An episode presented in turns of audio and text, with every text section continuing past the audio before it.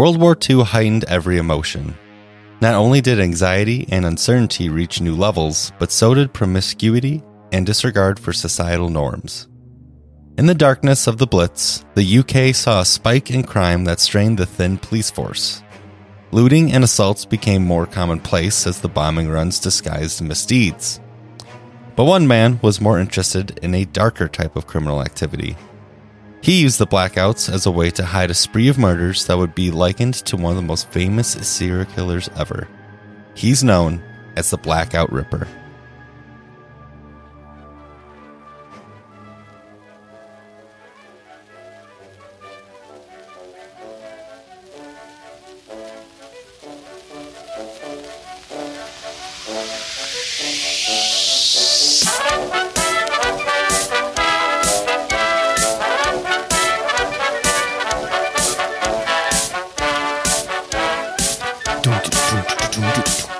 Does it seem like that should be a drop for a song? The Blackout Ripper is actually a killer DJ name. Blackout Ripper. stab, stab, stab, stab, stab. That'd be a perfect Halloween song. Uh, You have the mixing capabilities. I, I used to make beats. We could figure it out, right? Beat good. Ah, That, that, was nothing. That was nothing. Yeah, that- It's I'm not even going to give you that one. No, it's, it's that's fair. so it was funny. Don't deserve it. when you were gone, I was like trying to figure out what I wanted to do for like the week that I did my Mhm. the solo episode, which was last week. And initially, I was like, hmm, maybe I'll do some like famous kidnappings. And then I figured that that I was just going to be talking a lot about like dead kids and child brides, and I didn't think that was really what I wanted to get into that week. You know what? That that that is a bummer. so I did something else. that would be quite the bummer. Like, you know what? We're going to talk about dead kids. especially when I'm by myself and it's just like, nice. This is this is what I'm dedicating my week to, huh? yeah, uh, or you just talk about the Lindbergh baby, Yeah, exactly. which again, Dead, kids. none, none of it really seemed like a good time to me. It's a hard sell. It's a, it's a really hard sell. Not that this topic is any better, but yeah, I mean, yeah, Dead but now we're doing it together. And Hey, this guy's someone that we can just make fun of. So Mhm. that's That the fun true. part. Speaking of people you can make fun of, welcome to the Gems of History podcast. Heyo, sure can. Evan's but back this don't. We're week. fragile. Yeah, that's don't. true. Uh, Evan's back this week. I'm your other host, Jacob Shop, as always. Evan, how are you? We're doing good. We're doing it. Happy to be back. Happy belated on- birthday. Oh yeah, thank you. How how was your time away? How was your trip? It was Give me all of the deets. fantastic. The fiance and I went to Tennessee to go check out the wedding venue and make sure that's real and that it exists and it wasn't just pictures. uh, the place is absolutely gorgeous. We cannot wait to get married there, so we're very excited. Also learned quite a bit about uh, the surrounding area. It's in the middle of nowhere, Yeah, so we had it to kind of looked like it from the videos you posted. yeah. So we had to move like the hotel um to a place where there are things to do for people who are making a trip. But all in all it was good. Had a fun time in nashville tennessee again. Um where we spent just a night but yeah it was all in all you can't can't beat tennessee. It's I mean, a great state. It's a good thing that you went though, because now you know that you have to move all that stuff. So yeah if we didn't probably a good thing. if we didn't if we just played it by ear like you know what we'll figure it out when we get there that would have stuck You just did like the predator handshake with your wedding planner down there, and you're Pretty like, much. "I trust you." pretty much pretty much you're not wrong yeah Yeah, I also uh, I did enjoy that. I asked you for a picture for in the Instagram for your birthday post, and you just sent me a picture where you are the most blurry possible. Damn it it's just a picture of a Of cannon. the cannon, yeah. but I was like, hey, he told me to post this. Right. So if anyone Well, asks, when you texted, that was literally we were like parking for like the the national park that we went to, uh, and right outside of Chattanooga, and it could not be more better timed. If that makes sense, sure, It was so fun. hell yeah, I was literally like, we were pulling up to the to the parking lot. It's like, oh, there's just a whole cannon here. Look, I just got a text. But um, it was Lookout Mountain. okay, Uh, so the story, just basically cover it very quick. Uh, Lookout Mountain is a pretty notorious battle of the Civil War uh, right outside of Chattanooga, where the it was part of um, Grant's March. Okay. Uh, so it was really cool. Wow, I mean, I don't, sick. I don't have enough of the details to really do it justice to to talk about it, but very, very interesting battle. Um, maybe a maybe a future episode. I mean, that is what we do here, isn't it? Mm-hmm. So I guess we can probably do that. Yeah. But I'm glad to hear you had fun. Glad to have you back, though. Yeah. So- yeah, we're here. And today we're talking not about American things. We're talking about British things. Very Or- British things. Or beans and chips, mate. yes, exactly. Uh, we're talking about a serial killer, though. So not as fun. not as fun. a serial It's- killer during World War II, during the worst bombing run of World War II in London, at least. So, Did anyone have the misery bingo go off there? Three in a row. and and here we are. We're like, it's October. We got to do something scary. So we just talk about a bunch of people dying. we just talk about the British. Ooh. Get to a dentist, sir. oh my god. Um, yeah. So today, if you didn't look at the title or didn't listen during the intro read, we're going to be talking about the Blackout Ripper. Uh, it's a, if you don't know who that is, as I'm assuming most of you don't, it is a man named Gordon Frederick Cummins, and he is a British spree killer or serial killer, depending on who you ask. Um, the difference, if you don't know, serial killers usually are a longer ex- extended period of time. They have like a cool off period in between when they kill people. And spree killers are pretty much back to back days almost, or within like a couple weeks of each other. You do multiple murders. So that's the difference. A supernova, if you will. Yeah. Burn, burn bright, die fast. and they're both different from mass murderers, which is just a one day thing, like one event Mhm. versus like multiple. So he's, I would call him a spree killer, if anything, but it, de- it depends on if you believe that he had killed like the prior year to what he's known for and stuff like that. So there's a lot that you could probably attribute to him if you want, but we'll get into all that as we go. We're not going to talk about the supposed murders. We're going to just focus on the the canonical ones. I guess I'm only going to be able to think about the TikTok slash Instagram reels of he was the best guy around. Have you seen those ones? no What about all the murder he did? What murder? murder. I think it's like I think it might be two UK guys. It is the be quite cla- that is like the classic though for every serial killer. It's like he was a staple of the community until he wasn't. until And then he he's- put things where they don't belong. And then he stapled the community. Ugh. So yeah, uh, we'll be talking all about this guy today. He is very interesting, honestly. I, as Evan mentioned when we were talking about this before we started recording, the word psychopath is very apt to describe this guy. I mean, I think we've talked about it or mentioned it every single time we've done a serial killer, but our brains just straight up can't can't wrap around the actions that these people that these people do. Just there's no logical explanation Yeah, to it other than you know they're, they're psychopaths. and it is like he gets compared to Jack the Ripper, obviously eh, by the name. But I think out of like the people that I know that have been compared or have gotten the Ripper moniker associated with them, I think he's probably the closest analog we can give Mhm. to Jack the Ripper because he did it in such a short time. There's one night where he kills two people, like both of the things that Jack Ripper Jack the Ripper did, and it's just kind of eerie how similar some of the stuff is that he does. But we know who he is, so Right? Yeah, got caught. This Yeah. one not as good. not not as good as Jack the Ripper. Granted, he also did it like 70 years later, or not 70, like yeah, around Right, 70. right around there. And they had a lot better stuff to use to catch him. So Dude, shout out fingerprints. yeah, Like that was a huge part of catching him. So, yeah, today is going to be quite if you didn't know we're going to get pretty gruesome. So, Mm. if you don't like the the gruesome stuff, then maybe this isn't the episode to listen to. Go Yes. back and listen to some something else maybe. Very gross, pretty disgusting. Yeah. if you don't want to listen to that, I would not do this one or listen to this one, And but obvious still give us five stars. obvious trigger warnings for like domestic assault and all that stuff. So, Mhm. just be prepared for that. Shall we? we shall. So London has been a violent and dark place for years before World War II came around.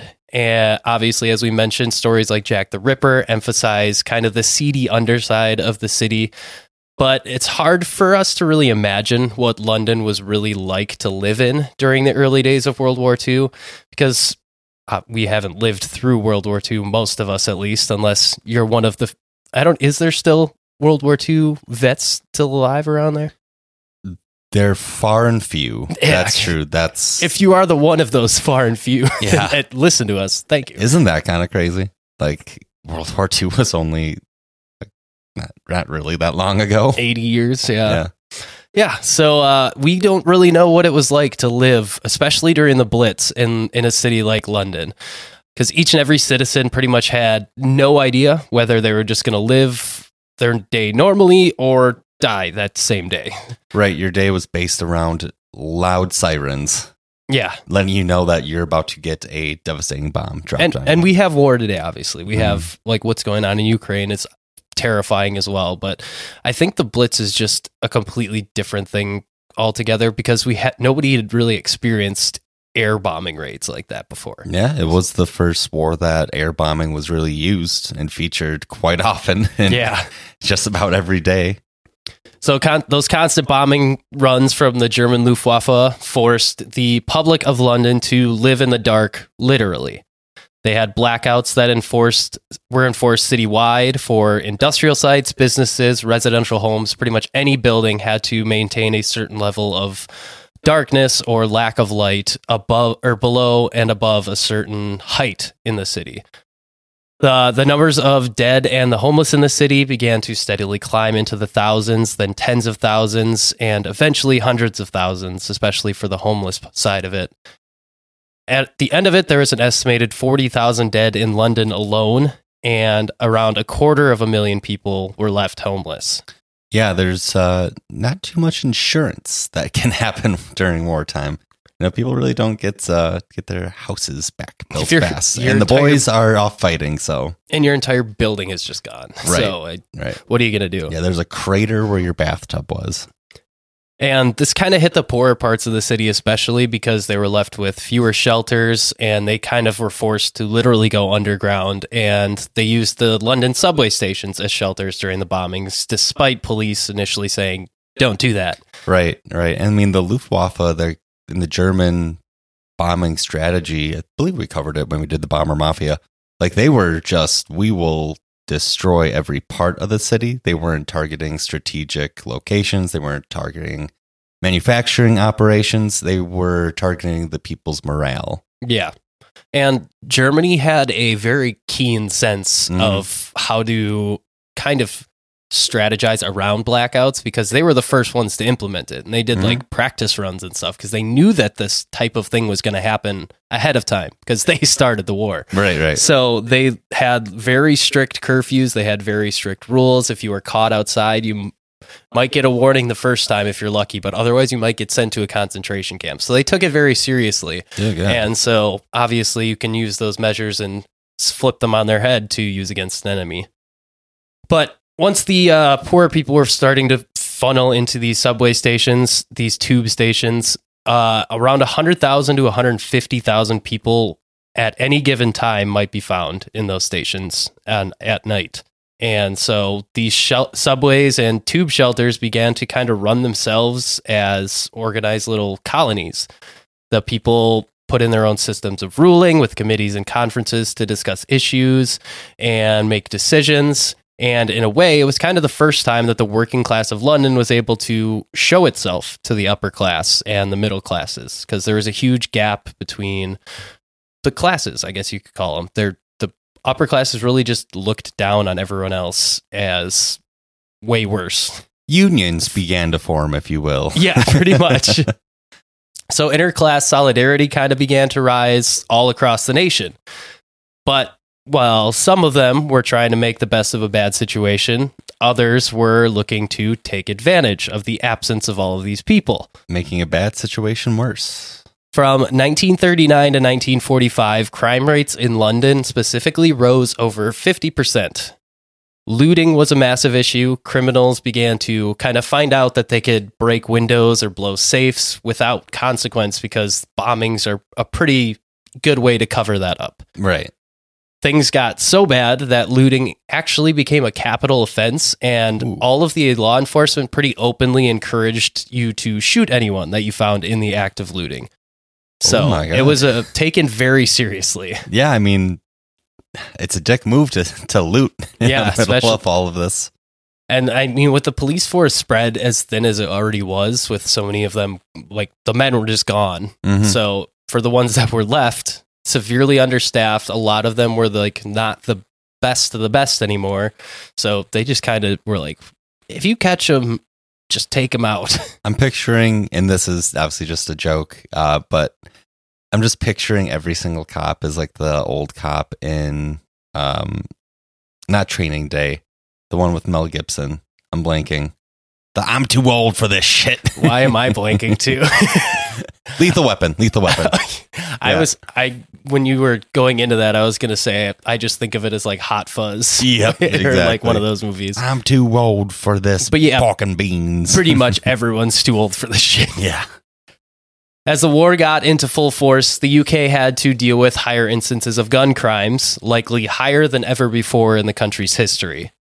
As the servicemen began to come back to the cities on leave, they would keep their rifles with them. And in addition, the policemen that were still in the cities were given rifles to help crack down on the rampant crime, like the looting. So, with that, there's instances of disgruntled servicemen returning home to maybe find their girlfriends or their wives in bed with other men, flying into a rage, and opening fire Yeah. with those weapons. Uh, there's one story that tells of a student at Oxford University who got hold of a gun and pretty much just shot into a crowd on the quad and killed one person and injured another. So, in effect, gun crimes rose because there were simply more guns around at all times, which, pff, good thing we don't know about that. Can't relate. Move on. Ooh, yeah. Can't relate. One gun crime that kind of captured the country's attention was the so called cleft chin murder. So, the reason it's called the cleft chin murder is because the victim had a cleft chin, and that's just what the press decided to call it. Very descriptive people, I guess. So I'm just going to go into the story a little bit to give an example of kind of the heightened tensions and the more freewheeling crime that was going on in London at the time.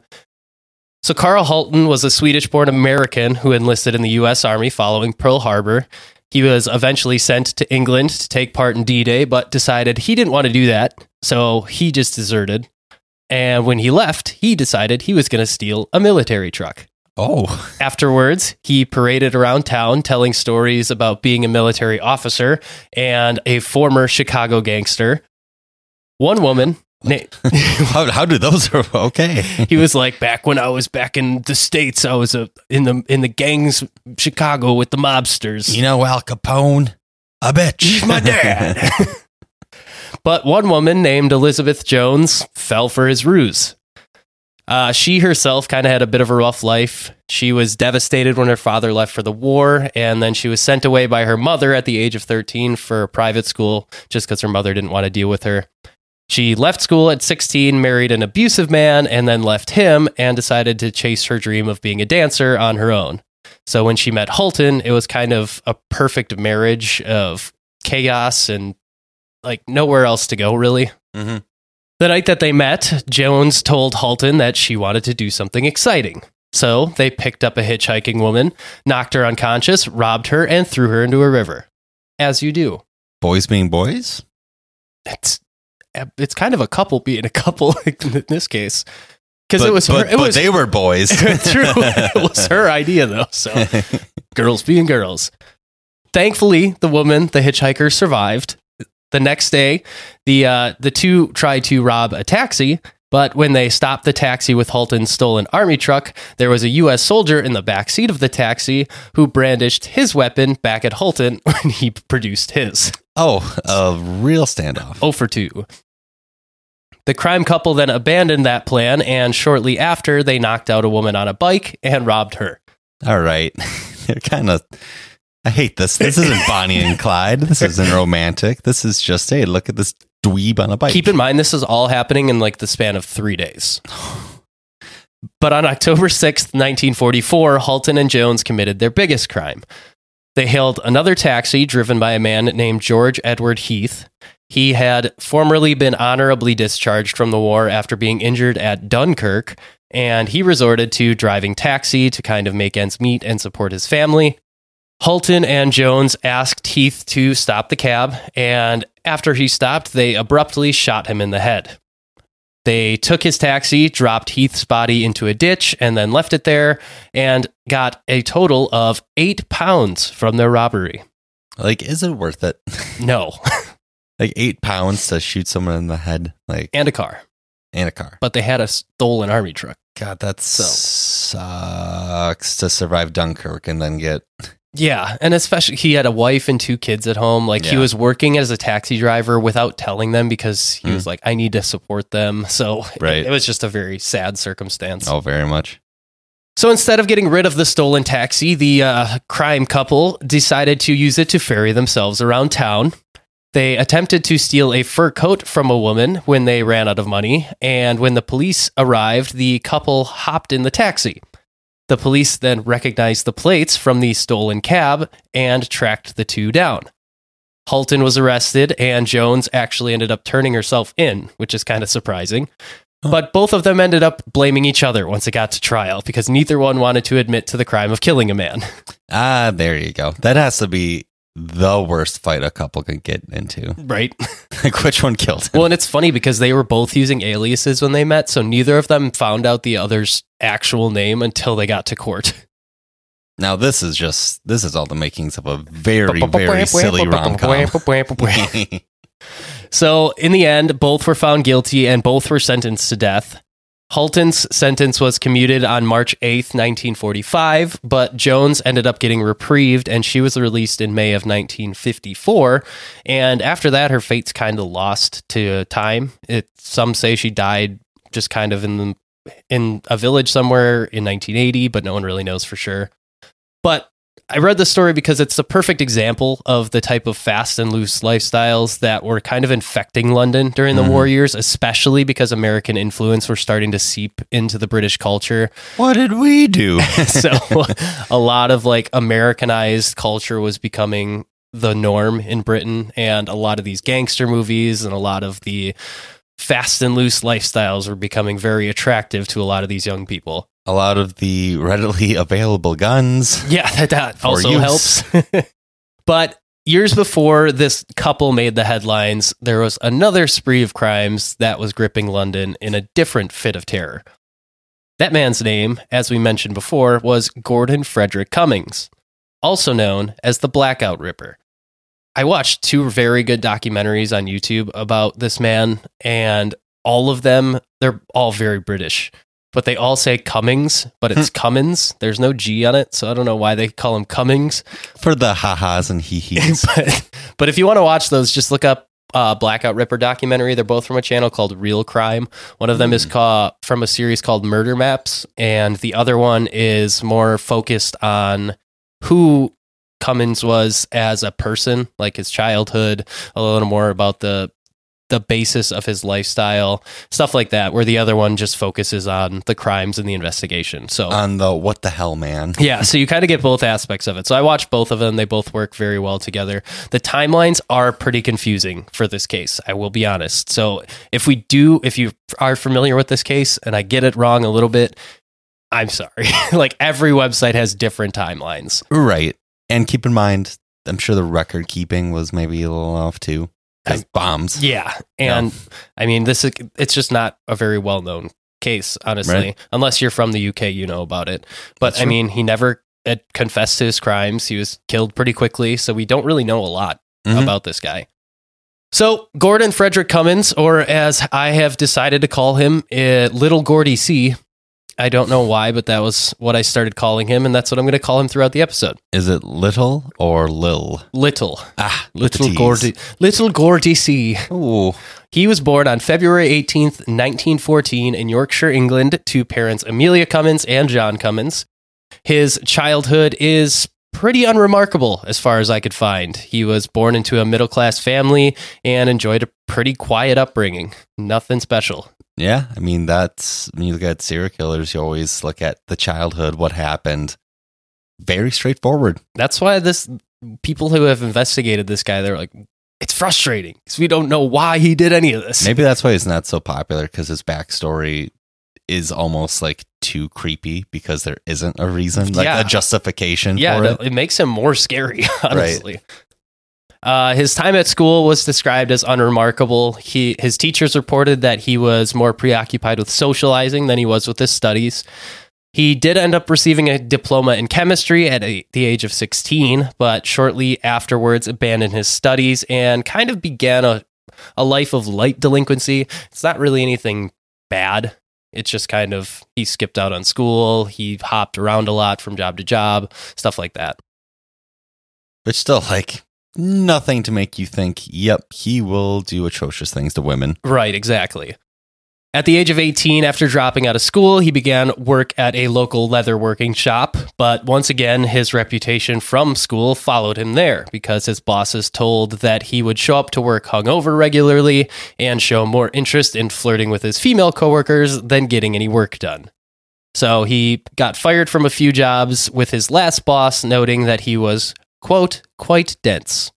Oh, kind of dumb. Yeah. So he, however, thought a lot higher of himself because he had quite the dreams of grandeur. But to accomplish those dreams, he knew he needed to move into the big city. So he moved to London and began a new job there. London is also where he began to, let's say, reinvent himself. uh, despite being unreliable, Gordy began to portray himself as the disenfranchised black sheep in a family of aristocrats. Okay, so lie. Yes. and I mean, for us, this sounds really dumb. And it is. But you have to think about the culture of the UK, how much Mhm. different it is. Like the aristocracy really meant a lot. And Yeah. it still does to an extent. Like if you're a part of a noble family, that carries a lot of weight. Right, So- like we just talked about the the non-aristocracy had to huddle ten to fifteen thousand of them every night into subways. 100 to Or 150,000. Thank you. Yeah, hundred to hundred fifty. So By a 10. little worse. Yeah. So it, it it's it's really dumb of him to do this because obviously it's not gonna. You have nothing to back yourself up on this, Right. but it makes somewhat uh, a little bit of sense, I suppose. Right. Right. Right. Uh, to accomplish this ruse, he even developed an Oxford accent and he began to steal money to fund his new lifestyle. Just changed the way he talked. Yep. Interesting.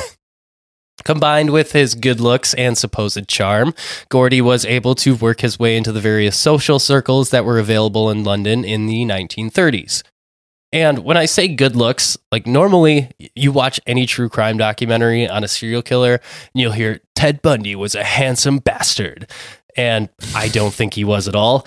This guy, I can actually see a case for him being handsome. Like, I could absolutely see it. The Ted Bundy one is probably our first disagreement. So I'm like, I could see it. Like he's, he's ah, he seems I charming. just don't. it's it's the just that era of photography where I suppose. I'm sure people just like look different now to us. But he was hot enough. This is very weird to say that, but he was good looking enough to get Zac Efron, Ef- Efron to play That's him. true. So, I don't point know. Ted Bundy, Ron Hell. he just kind of looks like a, a mechanic worker that will you'll find at the bar at the end of the week. So, hey, that plays. I mean, they do pretty well with the ladies sometimes. I guess it works. But yeah, I, this guy I, I would actually consider to be a, one of the good-looking guys that actually works for. Uh, and he was supposedly quite charming, as we'll talk about later. He can convince women to go with him even when they're waiting for dates. So now that's some riz. That's That- some charisma. That is Riz. Uh, he continued his ways of womanizing and flirting once he moved to London. He started living the playboy lifestyle that he wasn't able to before moving to the big city. But shockingly, little Gordy C decided that he needed a lifestyle change and he enlisted with the Royal Air Force in November of 1935, pretty much to the surprise of everyone that knew him. Right, because didn't the aristocrat that word, the aristocrats, they didn't really get drafted. Like they typically could pay their ways out. They would they could pay their way to officer positions and stuff like Officer that. positions got it. Yeah. So And I mean, you could do that in a lot of places. Right. But yeah, he, his parents were like, what? Yeah. You're, you're doing what? the what? you're joining the Air Force? yeah. All right. So uh, apparently, his lack of respect for authority had either diminished, or maybe he thought that having a uniform would help him with ladies. I, no one really knows why he made this decision, but I can't imagine joining the military just for help with girls. That's very I, funny. yeah, I just don't know. I have no funny. other reason for him to want to join. Right. But either way, he signed on as a, an aircraft rigger and tasked, and he was tasked with kind of undertaking the flight checks for the aircraft before they would leave and stuff like that. So kind of just an on base job. hmm Almost immediately, he was not very well liked by his fellow servicemen. I could see that. I mean, he gives the appearance and the, I guess, the vibe of kind of a douche. Yep. He uh, spoke in his posh accent and acted high and mighty, which led to the other military men employing nicknames like the Duke or the Count in an Mm. effort to mock Gordy for his attitude. That's awesome. Yep, almost immediately. Uh, but someone apparently had a thing for little Gordy C because within a year of joining the armed services, he met and married a woman named Marjorie Stevens. She was a theater assistant in the West End of London and apparently a doting wife when she was married to Gordy, but we really don't know anything about this woman. So, Gosh, just got married. that's the when you find out that these people are married and like have healthy relationships. Ah, I guess we don't really know their relationship too much. it wasn't healthy. Never mind. As I we'll take, find out. I take everything back. But I mean, to your point about them getting married, like they just got to you got to lower your standards a little bit. you Right. can do anything you want, pretty much. So, Sure. but yeah, he uh, it's these this consecutive line of decisions that he makes is is very interesting to me because I don't know if all of it is a cover, if part of it's a cover, if none of it's a cover, and it just worked that way in the end. But yeah, him getting married and just kind of stepping aside from that flirting, womanizing way, it's kind of weird. hmm Uh, but after he got married, Gordy's job as a flight rigger meant that he had to be on the move quite a bit, and he rarely spent any time at home with his wife. Oh, look at that. The uh, only time that he was said to spend at home with her was when he needed money. Very odd. Uh, so if he needed money, he'd go back home and she would give him money and then he would leave. And instead of going to study like he told his wife he was going to do, he headed straight to the pubs to spend that money. He needed some beer cash, some concession stand money. Uh, his fellow servicemen even reported later that Gordy would tell them that going home to see his wife was a chore. Boo. So, not a healthy relationship. Boo. Not healthy. Uh, but not long after, 1939 sprung the beginning of World War II and thus the beginning of the blackouts and the lockdowns in London. Once again, as I mentioned earlier, London was a dangerous place. 20,000 people may have died from the bombings, but it was said that around the same number were said to have been killed in road accidents because of Oh. the blackouts. Oh yeah, you can't see. Yeah. And I, I listened to a little bit about a German guy who used the blackouts as a way to hide his crimes too. And people, they had blackouts on the train platforms. So people would just literally be struck by trains all the time. Oh. So stuff like that you don't think about, but it adds to the total of just devastation everywhere. yeah, that is crazy. So many people probably just got pushed. Yeah. like the serial pusher. Yeah, that's what he did. He would just assault people on trains and then throw them off the train. so he, yeah, scary. But whether the number in London is accurate or not, that another 20,000 were killed in road accidents, is it, whether it's accurate or not, it just goes to show that how much danger was present at Mhm. all times. The fact that that's even plausible. Right. It is literally right around the corner. So during the early years of the war, Gordy C was spending his time amassing flight hours outside of London in order to become part of the Royal Air Force Receiving Center and also just to become an official pilot for the Royal Air Force. So when he was tasked with returning to London to be part of that receiving center, it was a lot different than when he had last been there. It'd been probably three, four years since he had last been in London. And when he came back, buildings were destroyed, hundreds of thousands were homeless, and a ton of people were inhabiting these air raid shelters to mm-hmm. avoid just the sketchy and possibly deadly London streets. In that atmosphere, little Gordy C decided that it was time for him to add to the violence. Time for him to leave a little sprinkle. And if you think that me calling him little Gordy C is disrespectful to the case, I do I in my opinion I'm doing it because that's how I view him. I Mhm. view him as this little child man who just acts out on any impulse he has. Like he's not a cunning monster or anything. He's just a child who, when he someone says no to him, he acts out. 100% and he also portrays like another childish characteristic is that he's portraying like being an aristocrat like he's talking in a different voice he's literally saying that he's someone that he isn't he's he's he's doing pretend He's playing in his castle of blocks. yes like like, he's definitely a child that's how I view him. So Yes. I, I'm not calling him that to like minimize how dangerous and how evil he was. right I'm doing it to make fun of him. yes because that's how he is to me. On the cold morning of February 9th, 1942, a call was made to the police when a body was found outside of an air raid shelter. The woman was found by an electrician on his way to work, and he found her in the gutter off of Montague Street. Uh, according to one very British man, she was found with her bloomers on and her possessions scattered about. Oh yeah very british he Yes. also cleaned off his monocle while saying that It's very interesting listening to British true crime documentaries because they do have the true crime voice, but it's in a British accent. So it's, oh it's hard to take it seriously. oh no Because like here you get like, and she was murdered by her longtime boyfriend, and over there you get, and she was murdered. it's like am i watching national geographic Is this planet Earth? yeah But the police were alerted very quickly upon finding this scene and they responded quickly and came to the conclusion that her body had not been interfered with and it was a simple case of robbery gone wrong. But soon after examining the scene, the Scotland Yard was called. The man that they called was named Frederick Cherrill.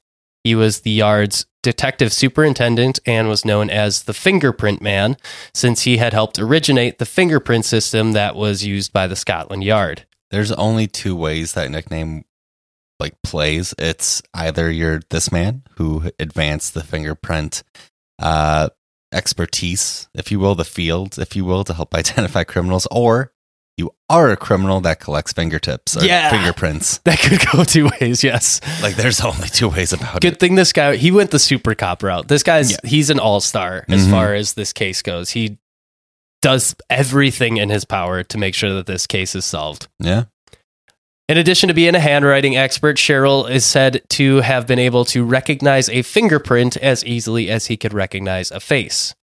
And that is going to be one of the main reasons why this case is solved.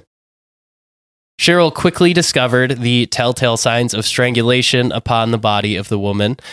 And from these marks, he was also able to determine that the killer was most likely left handed. mm-hmm. There was no outright signs of sexual assault, but one of her breasts was exposed and her clothing was torn. Uh, the evidence was all swabbed for prints, but unfortunately, this first crime scene provided no fingerprints other than the victims. Despite fingerprinting still being somewhat of an early science, Cherrill was one of the best, probably in the world, when it came to using it to track criminals. And by this point, the police had thousands of prints on file that were organized the way they did it is kind of cool. They they showed it in one of the documentaries that they organized it by they said there's two kind of common fingerprint traits. There's like loops and there's I don't remember, but if you look at each fingerprint they have a certain set of those markers and so you can designate them into categories. So that way if you find a fingerprint you're not just searching through every single one. You can search through a certain section of them.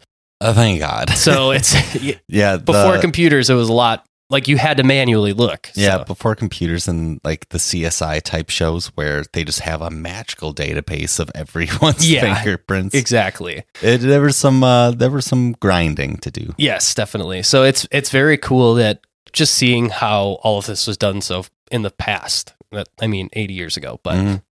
but naturally all of that information was useless if they didn't have a fingerprint from the killer and even if they did have that there's no way to say that he would even have his prints on file for previous incident in the first place because the reason that they had most of the fingerprints was previous crimes. So if he wasn't on file, no reason to have it. In addition to finding that the killer was left handed, detectives were also able to conclude that the woman may have been dragged into the gutter from another location because her shoes were scuffed. When I first heard that, I thought, like, maybe that's it, or maybe like he literally was just holding her in the air as he strangled her. So Right. who knows? But the next day, the police returned to the area with where they found the woman with a photo of her that they took at the morgue and canvassed door to door until a boarding house lady recognized the woman as 40 year old Evelyn Hamilton. So they finally figured out who it was because they had no idea. I mean, even that, like not being able to get a picture off of like social media or like the internet, like here's a dead person. A literal- Do you recognize this Yeah. black and white photo of a dead person Uh, from, from the morgue. from the morgue? yeah. And like a body looks pretty different like after a short period of time. So if if they didn't get a picture right away, who knows what she would have looked like comparatively to when she was alive. Right, right. Like that's what I don't know if you know the case of the Somerton man in Australia. Mm-hmm. no. Just this guy that they kind of found on a beach and no one knew who he was, but they tried to put together a death mask for him to see what he would look like prior to when they found him because he looked so much more bloated and different. yeah. So it's crazy how quickly your body gives out after you die. the body really is like the heart stops. I'm out. I'm out of here. Going on vacation. So, 40 year old Evelyn Hamilton was a local chemist who was in the area to apparently take a train to the next town and kind of relocate the next morning. But unfortunately, Gordon Cummins decided that she would never get on that train. And he wasn't going to stop there. The next evening, Gordy and his buddy from the Royal Air Force took their leave from the base and went into the town to stop at the pub. After drinking for a while, both of the men decided that they wanted to go pick up some prostitutes. At the time, prostitutes were nicknamed Piccadilly Commandos uh, because they were so prevalent during the war. They had an easy time finding work during the war with the large influx of military men stationed nearby. And at this time, street pl- prostitution wasn't illegal, so the women were able to find their clients more or less out in the open. Yeah, and I mean a ton of just your regular people, your regular women turn to it because you know they're homeless. Like they have, exactly. you have to make money. Like there's no option. There's Right. no other option. And for it not being illegal, that's kind of it's a good thing for these prostitutes. Yeah. It's a little bit of added protection. Like you're not going to get cracked down on by police, Yeah, but also it's just a very dangerous time period to do this kind of work. Oh, you're yeah. already working somewhat in the shadows, and now it's during literal blackouts. yeah, you're not working with the best people. Yeah. I, like I said, the police were not really concerned with prostitution. They were more concerned with the violent or capital crimes like looting. So pro- prostitution wasn't high on their list. After paying anywhere from one to three pounds, people who picked up these prostitutes could find a place either in public or like out of the way, or perhaps these women would take them back to their flats and kind of do the business there. And that's what happened for little Gordy C on that night. After being taken back to the woman's flat, little Gordy couldn't get his other little Gordy up and running because he was too drunk. So the two supposedly just talked in her apartment and then he returned back with her to the spot they had met. They shook hands and he left. That's that was really well done. His little Gordy C. But just out of curiosity, I had to look up what three pounds would be today. Be 159 pounds. Good money. It's pretty good money Yeah. for So, I mean, but like you said, they needed to do They- anything. yeah, absolutely. Like if you're not working in the factories, this is an alternative. Mm, And it's very sad too. Like one of the victims, I don't remember which one, but it was said that she just did it because she was lonely no, and ended up meeting this guy. So yeah, it's very tragic. So after he shook hands with his original prostitute, he decided that he was going to go out and find another one. And as his friend waited, he did find another one and went home with her. But this time, the meeting wouldn't end so amicably. Evelyn Oatley, who was a farmer's wife who wanted more out of life, turned to sex work to pursue her goals. She kind of wanted to be either a dancer or an actress. So when she picked up little Gordy, they returned back to her flat to do business. When she brought men back, she had a tradition of just turning the radio on to kind of hide the sounds of her work. But that night, the neighbors reported that the radio was turned up even louder than normal. What they'd come to find out is that it probably wasn't hiding the sounds of sex, but rather murder. On Tuesday, February 10th, not 24 hours since reporting the first murder, Cherrill was called to the second crime scene. Upon arriving, he found a much more grisly discovery than for the first one. This time, the killer had not been able to strangle his victim. Instead, he cut her throat after attempting to choke the life from her. While she died, he burnt her thighs and other body parts with a curling iron and further mutilated her with a can opener. To add more insult to her fatal injuries, he sexually violated her with a flashlight and then left the tools he had used lying on the bed. According to one report, a five foot streak of blood was left on the apartment floor, leading back to the bed, where Evelyn's body was laid diagonally. Yeah, I mean, the God, like the research, like realizing how gruesome this man treated his victims while they were still alive, the torture of it all, it's mind boggling. Yeah. And it's clear from, well, one, he escalates real fast. I don't know if The fastest, to be the- quite frank. The thing with that though is I don't know if he wanted to do something like this for the first one and it was just too out in the open for him to have time to do it and now that he was in an apartment he just had time to do it. Uh or if he just decided I'm going to go way further. yeah. But it also just shows a apparent strong hatred for women. Like For sure. some sort of rage behind it. the biggest, the most hatred of women. Yeah.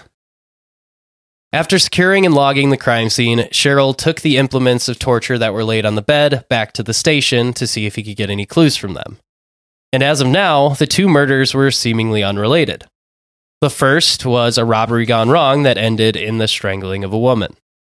The second was a crime of intense passion and hatred towards women, with perhaps a sexual angle as well. But just as the police were dead in the water, Cherrill finally noticed something. The killer had left a fingerprint on the can opener used during the second murder. When he examined it more closely, it revealed that whoever had committed the second murder was also left handed. So we have a pattern. We do. That's the only connection right now, though.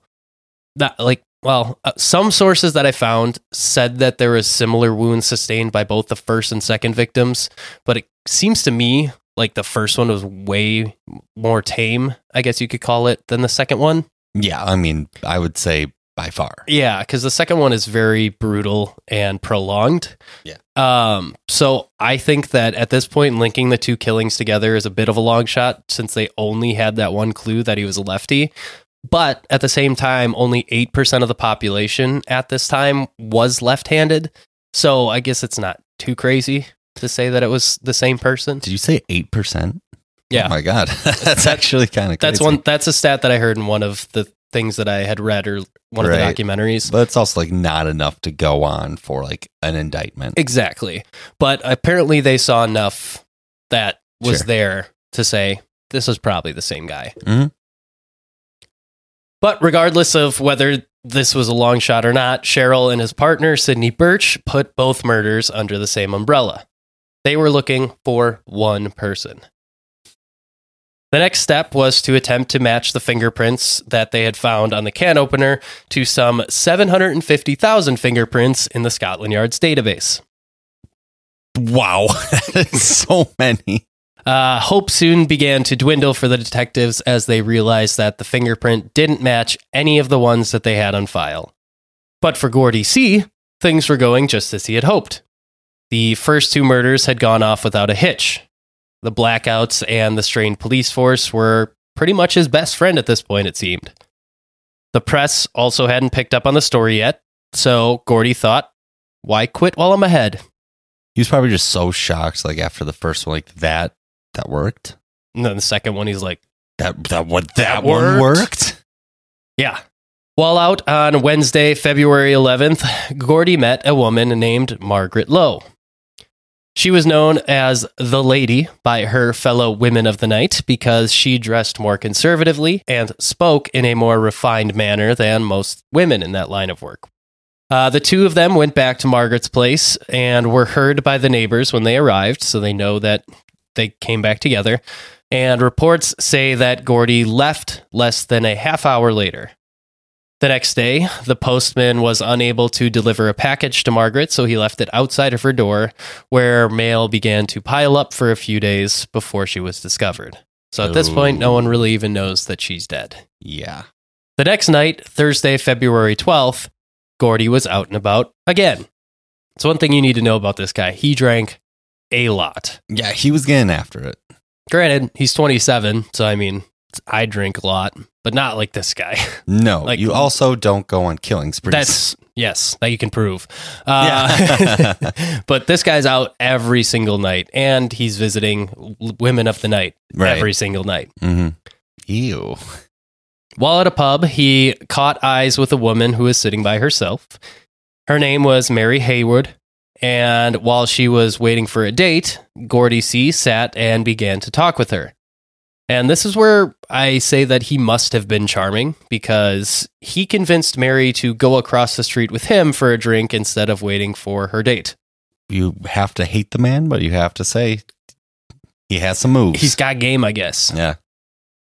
So, when they were drinking across the street, Gordy C propositioned Mary for paid sex. And she got very angry at this proposition and wanted to leave. But Good reason. While they were getting ready to leave, Mary decided that she was going to give Gordy her name and phone number on a piece of paper. So she did that, and then she asked him to accompany her on her walk through the blacked out streets because, logically thinking, having a man around as you walked through the dark alleyways was a safer option. right, she was just thinking he's just kind of a perv. But she was wrong. On the way through a dark alley, Gordy C got aggressive with Mary and attempted to kiss her and put his hands up her skirt. When she pushed him away, Gordy got mad and wrapped his hands around her throat and pushed her up against a wall. For Mary's remembrance of the event, Gordy seemed to slip into a trance like state while he choked her, repeating a single phrase You won't, you won't, you won't. As Mary slipped into unconsciousness, an 18 year old night porter was passing by when he noticed the flash of a flashlight, or as British people call it, electric torch. When he heard the sound of a struggle, he approached the scene where Gordy was in the process of his third murder, and not wanting to be caught, Gordy abandoned Mary and ran away. This passerby saved Mary's life. Yeah, thank God this guy was coming through. Yeah. But in his haste to escape, little Gordy C had left behind something important his Royal Air Force issued gas mask. Like that was the craziest thing to leave behind. yeah. An entire gas. How do you not notice that? like a a gas a full mask rucksack thing full of a gas mask. of gas mask? Like, do you want me to say gas mask one more time? Gas mask. gas mask. Almost immediately, Mary reported her attack to the police. Thank God. yes. She took the gas mask in its carrying bag to the station with her, and upon inspecting the bag, the police quickly realized that it was a Royal Air Force regimental issued gas mask. The police called the RAF military police, who then traced the number on the mask back to Gordon Frederick Cummins. But that didn't mean the Blackout Ripper was done just yet. After fleeing the scene of the last assault, Gordy met a prostitute named Catherine Mulcahy in Piccadilly. The two traveled back to Catherine's flat to complete their transaction, but once inside, Gordy attacked her. Not one to be done in so easily, Catherine fought back and was able to escape from Cummins and ran to the neighbors in the nude. Gordy followed her and the whole time apologized for his behavior. In what is kind of a type of peace offering, I guess, Gordy just threw eight one pound notes on the ground and kind of just left. That's the craziest part. Like, sorry for the almost murder. Here's an eight spot. I'm yeah, I can't imagine just being like, "Sorry, I acted that way.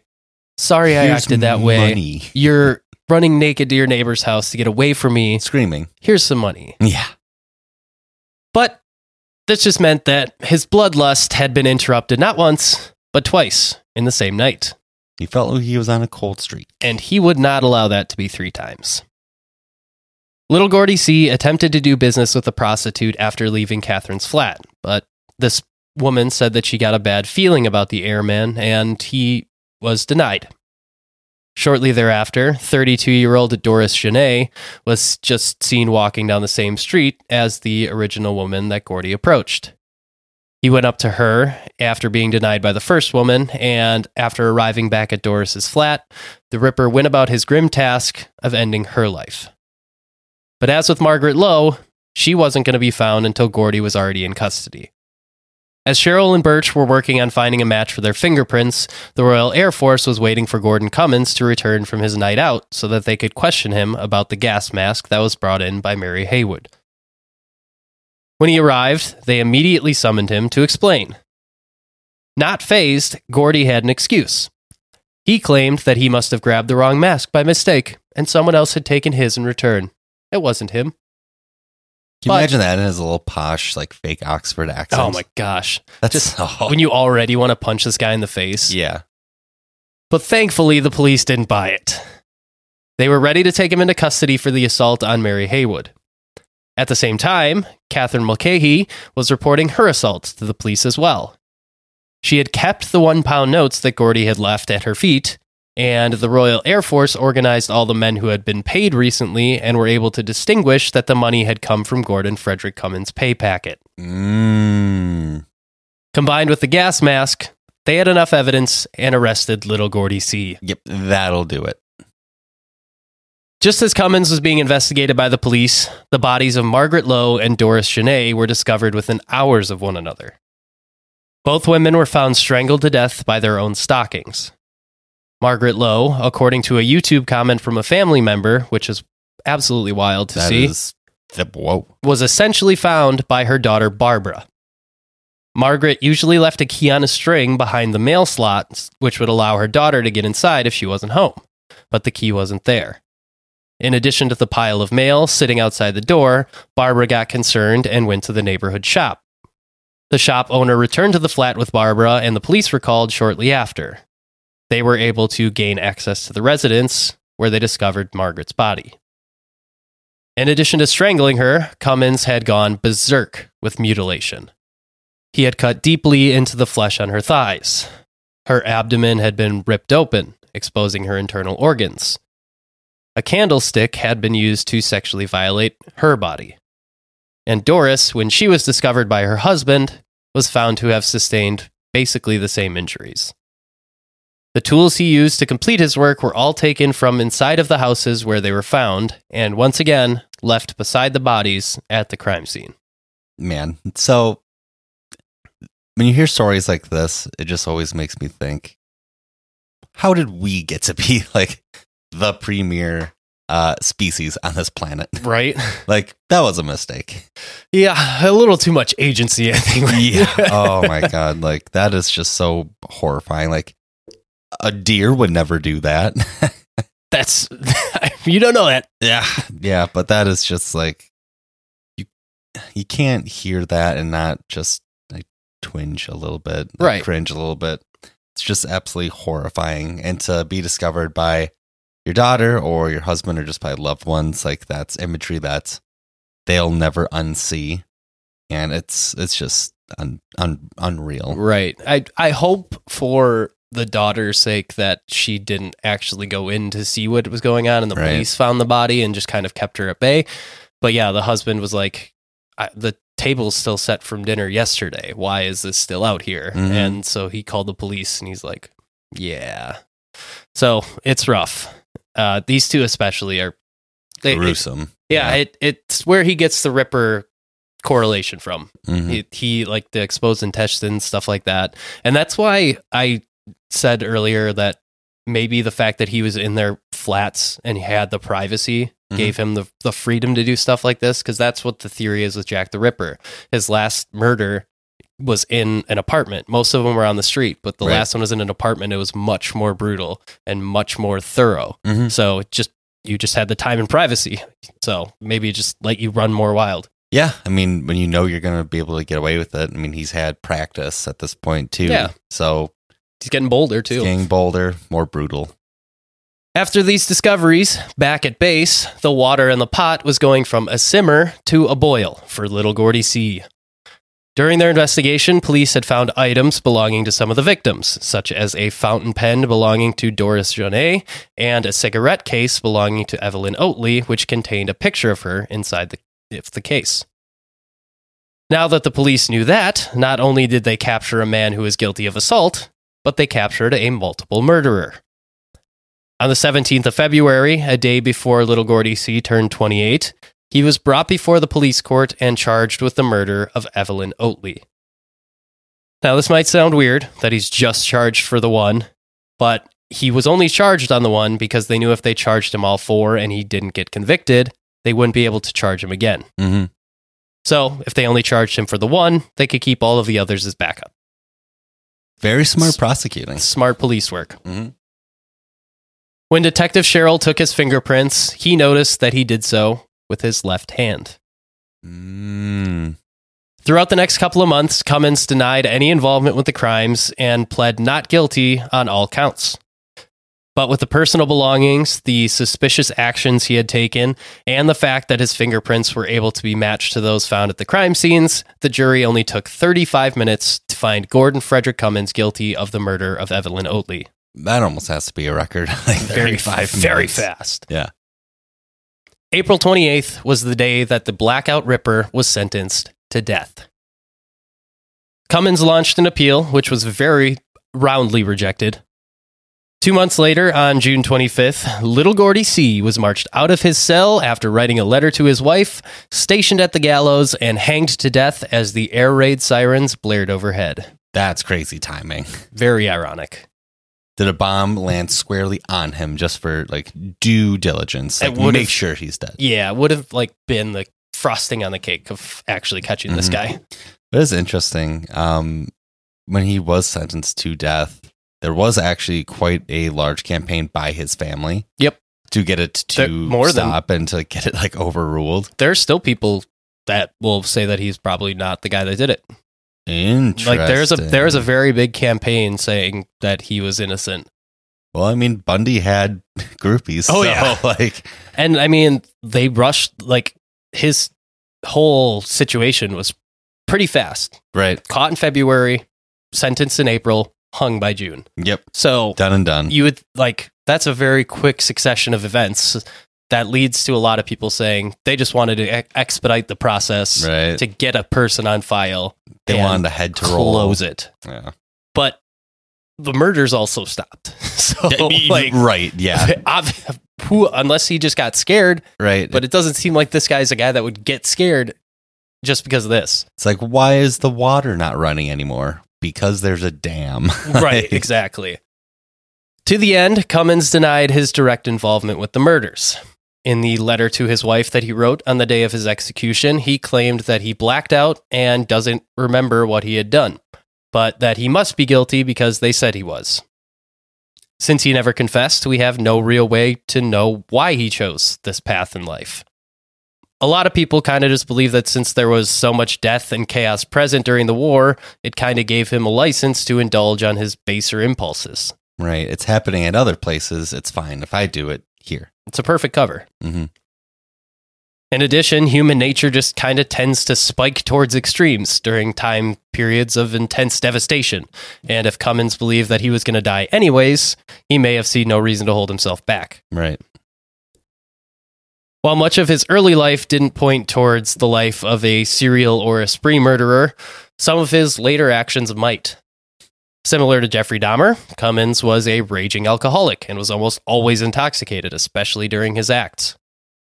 Similar to many serial killers, Cummins felt the need to lie about his life to look better for people and lead them to view him in a certain way.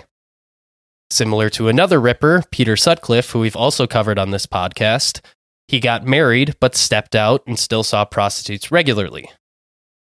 But unlike many of these people, he had an open avenue to kill anonymously. Blackouts in a war kind of help with that. So perhaps he just snapped. Maybe there was hatred and rage towards women building up for a long time. alcohol combined with rejection can kind of lead towards violent outbursts. So perhaps he killed for the first time on accident and loved the rush it gave him, and he just kind of continued with it.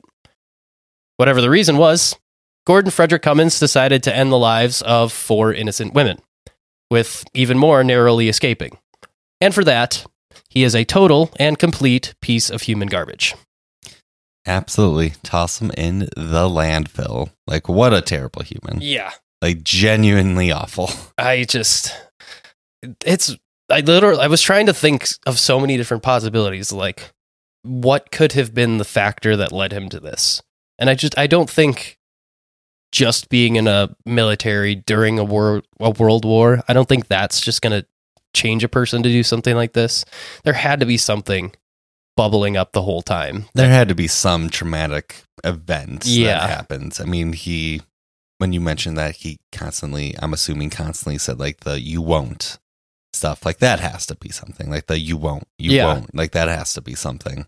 And it really wasn't his childhood. It could very well be like one of his early sexual experiences, like where he was embarrassed and decided to take that humiliation that he may have felt and put it onto someone else. Yeah. towards you know towards women. Or you hear of some serial killers who end up contracting a an STD from a sex worker. Right. And then they blame them for all of their misfortunes. And then that just grows into a vast hatred. And then goes from there Yeah. into murder. really snowballs Who knows? Like like I said, this guy never confessed. We only had him for 4 months after they got caught after he got caught, so never really said anything and I guess it's we'll never really know his motivation behind what he did, but either way, what he did is inexcusable and absolutely atrocious. So, that is interesting that it was so fast because i mean serial killers usually do eventually talk like they want to claim their crimes they Yeah. want the credit if you will so f- that part of why i'm sure he may not be as known could very well be because it was such a quick process Yeah, I don't know, and it's kind of interesting. Like I, I've haven't studied a lot of spree killers, like where it's these quick succession guys, but it seems like a lot of them never own up to their crimes, or they kill themselves, or are Mm. killed before they really even have a chance to talk about it. So I don't. It's kind of different than serial killers. I don't know if serial killers just get complacent and Mhm. like normalize it so much that they just are open about it, mm-hmm. or if they're just that egotistical by the end that they've stayed alive for so long doing what they were doing and then spree killers are just like i just wanted to blow my load all at once and get it over with and then i want to be done right and then they're like that was me yeah or this guy i, I don't know it, this guy also could have just been like so blackout that he just went into fugue states and just like every time Yeah. that impulse hit he just like lit, literally did blackout what kind of alcohol like what I- amount of I alcohol don't know man like But I don't think that really tracks either because, like, that one instance he picked up a prostitute, did Mhm. his thing with her, took her back to the street, shook her hand, and left. right He didn't go back to the bar. So he was already as drunk as he was going to be at that point of the night. I don't know. That doesn't track then. no So I think this guy's just fucked up. yeah and of course we will never know Nope. We're not psychologists. nope We're barely histor- We're barely history fans. yeah right all right but if you want to continue the conversation with us you can follow us and talk to us on any of our social medias you can find us on x at gems underscore history jacob at jacob from wisco myself at whatevskis you can also find us on patreon instagram youtube tiktok and facebook just search gems of history podcast and you'll be able to find us I had to do those like the past two weeks. I was pretty like, tough huh I was like, I haven't done this in literal months. Yep. So yeah. You Yeah. just have to get like the rhythm of it. yeah, I was like, I I always want to call it Twitter because I literally pull it up every single time Yep. and I see X. Yep. Like, I just I just never will not know it is Twitter. Yep. uh, yeah. Uh, if you guys want to send in your stories, we are doing that episode next week, so you have a little bit of time left. We will be recording probably a few days after this episode drops for that episode. So if you want to send them in, you don't have a lot of time. But you do have time. You can send them to our email, gems of history podcast at gmail.com.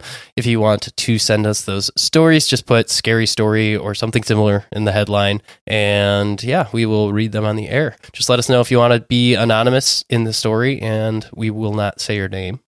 But other than that, I think that's all we got. Yeah. We're that's on, all we got. we're on our way to Halloween, buddy boy. Ooh. Oh, spooky. All right. We will not be talking about a f- super gruesome serial killer next week because we're No. gonna do creepy pasta and listener stories. So yes, we'll get creepypasta. we'll get scary, and then we'll also read creepypasta, Yeah. which depending on what you read is not scary. Depends on how creepy your pasta is. yes. So so be ready for that, guys. All right, everyone have a great week. Hopefully you guys are all doing well out there, taking care of yourselves. We love you. Thank you for listening and stay polished.